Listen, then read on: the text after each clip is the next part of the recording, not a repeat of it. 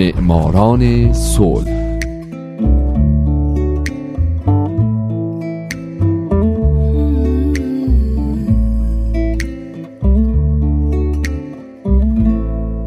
امروز یک شنبه است، اینجا رادیو پیام دوسته و حالا نوبت میرسه به معماران صلح.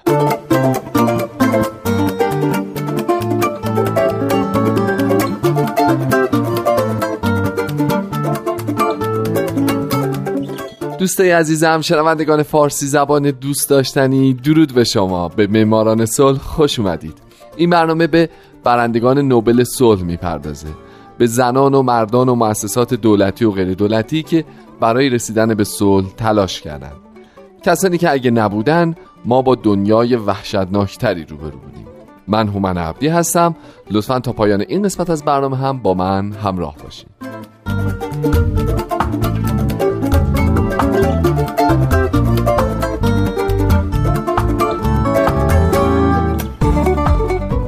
این هفته سال 2011 توکل عبدالسلام خالد کرمان، قسمت سوم و پایانی.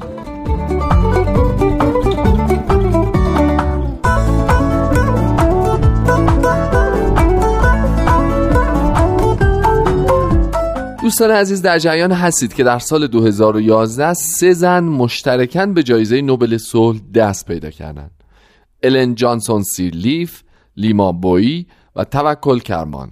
من به طور مفصل به زندگی دوتای اولی پرداختم و دو هفته اخیر هم معماران صلح اختصاص داشت به توکل کرمان و این هفته برای آخرین بار درباره اون براتون میگم. همونطور که هفته پیش شنیدین، من به جریان اهدای جایزه به توکل کرمان اشاره کردم و گفتم که او که برنده شدنش رو در تلویزیون شنیده بود، در مصاحبه این جایزه رو به تمام کسانی اهدا کرد که در جریان بهار عربی کشته شدند.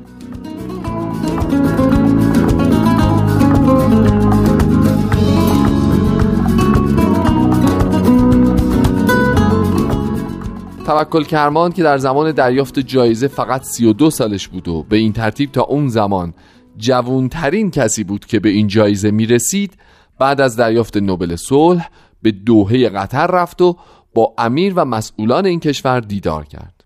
در قطر او از مرکز کمک به آزادی رسانه ها تو دوحه خواست که یک ایستگاه رادیو تلویزیون به منظور حمایت از زنان روزنامه نگار و آموزش روزنامه نگاران یمنی تأسیس بکنن و اسمش رو به افتخار ملکه سبا بلقیس بذارن. اما چرا قطر؟ چون قبلا هم با این کشور کار کرده بود. کرمان عضو هیئت مشورتی بین المللی مؤسسه رسانه‌ای جابر در قطر که در تمام زمینه‌های روزنامه نگاری آموزش رایگان می‌داد.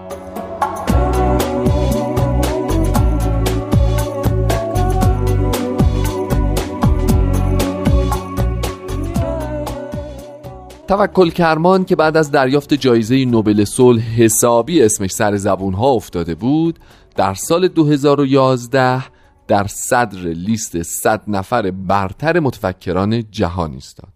اما اینها باعث نشد که فکر کنه کارش تموم شده و وقتشه که فعالیت‌هاش رو متوقف بکنه، بلکه برعکس، از زمان دریافت نوبل صلح تا به حال همچنان با جدیت به فعالیت‌های حقوق بشریش ادامه میده، از جمله اینکه از طریق بنیاد جابر برای ادامه تحصیل دانش آموزان یمنی در دانشگاه آیدین استانبول در سطح کارشناسی و کارشناسی ارشد کمک هزینه تحصیلی پرداخت کرده. همچنین از اون زمان تا به حال سفیر بسیار خوبی شده تا درباره زنان مسلمان و عرب، مشکلاتشون، تشابهات فرهنگی و تفاوت‌های اونها با دیگر مردم جهان در کالج‌ها و دانشگاه‌های سراسر جهان سخنرانی بکنه و اعراب رو و به خصوص زنان عرب رو به جهان معرفی بکنه.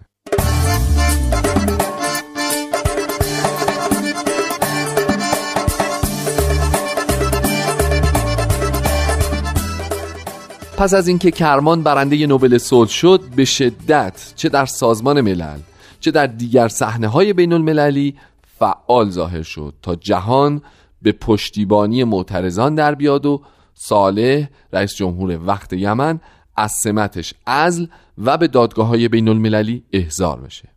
او از شورای امنیت سازمان ملل و ایالات متحده خواست تا کاری بکنن که صالح به خاطر اعمالش پاسخگو باشه و همچنین دارایی‌هاش رو مسدود و از معترضان حمایت بکنن. شورای امنیت سازمان ملل در 21 اکتبر سال 2014 قطعنامه‌ای صادر کرد و طی اون دولت صالح رو به خاطر استفاده از نیروهای مرگبار علیه معترضان به شدت محکوم کرد، اما از تصمیم شورای همکاری کشورهای عرب خلیج فارس مبنی بر این که صالح در صورت استعفا مورد پیگرد قانونی قرار نگیره حمایت کرد. کرمان نسبت به این امر اعتراض کرد و خواستار این شد که صالح در دیوان بین المللی کیفری محاکمه بشه.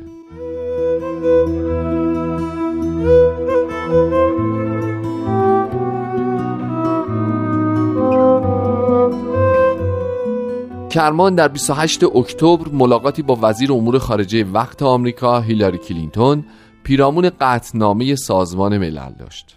در این ملاقات کلینتون گفت ایالات متحده خواهان یک تغییر و تحول دموکراتیک تو یمنه و معتقده که مردم یمن چه زن و چه مرد حق دارن که رهبران و آینده کشور خودشون رو انتخاب کنن. کرمان پاسخ این حرف رو از طریق مطبوعات یمن داد و گفت در یمن مردم به مدت 9 ماه در میادین تجمع کردند و تا به حال ما ندیدیم که اوباما برای فداکاری مردم یمن ارزشی قائل شود و در عوض دولت آمریکا در حال دادن آوانس به صالح است. با این وجود بالاخره صالح در 23 نوامبر 2011 طرح شورای همکاری خلیج فارس رو در ریاض در عربستان سعودی امضا کرد و مقام خودش رو بر طبق مفاد توافقنامه به معاون رئیس جمهور عبدالرب منصور هادی منتقل کرد.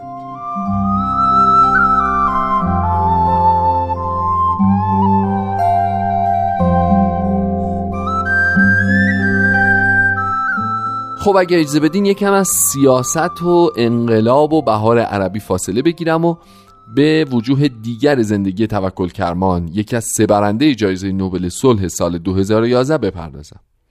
همونطور که 2 دفعه پیش گفتم اون نویسنده است. از مقالات و کتاب‌هایی که تألیف کرده میشه به اینها اشاره کرد: آتش زدن سفارتخانه‌ها چاره کار نیست، 19 فوریه سال 2006 در یمن تایمز، انقلاب ما کاری را می کند که صالح نتوانست، اتحاد یمن، 9 آوریل سال 2011 در گاردین، انقلاب ناتمام یمن، 18 ژوئن 2011 در نیویورک تایمز، دنیا نباید مبارزات یمن را برای آزادی نادیده بگیرد، 1 نوامبر 2011 در گاردین، در نبود آزادی مطبوعات دموکراسی وجود ندارد، انجمن جهانی روزنامه‌ها 3 می 2012، کودتای مصر نابودگر آزادی‌های به دست آمده در انقلاب بود، 8 آگوست 2013 گاردین و بسیاری مقالات و نوشتجات دیگه که شما میتونین تو اینترنت سرچ کنین و بیشتر با عقایدش آشنا بشید.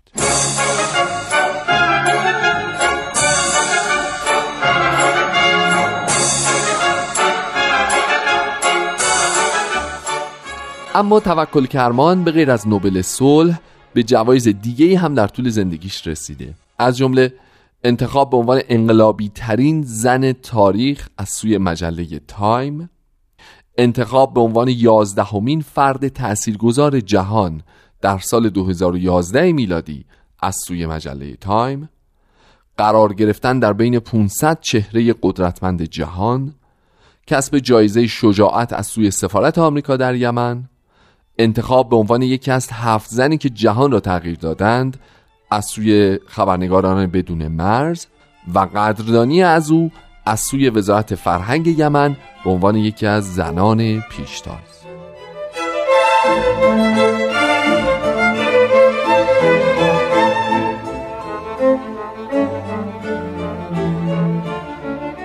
چیزی که در مورد توکل کرمان خیلی بر من جالبه اینه که اون در عین جوانی تونسته اونقدر تو کشورش، در محیط اطرافش و در جهان تأثیرگذار باشه که یمنی‌ها از او به عنوان مادر انقلاب یاد میکنن. وقتی بدونیم که او از جایی سر برآورده که نگاهش به زن بسیار سنتیه. احتراممون بهش صرف نظر از تمام اختلافهایی که شاید باهاش داشته باشیم بیشتر و بیشتر میشه. با امید روزی که شما هم به اندازه توکل کرمان در محیط اطرافتون تاثیرگذار باشید و با امید اینکه جهان با اهدای یک جایزه نوبل صلح از شما تقدیر بکنه، من هومن عبدی شما رو به خدای بزرگ میسپارم. شاد باشید و خدا نگهدار.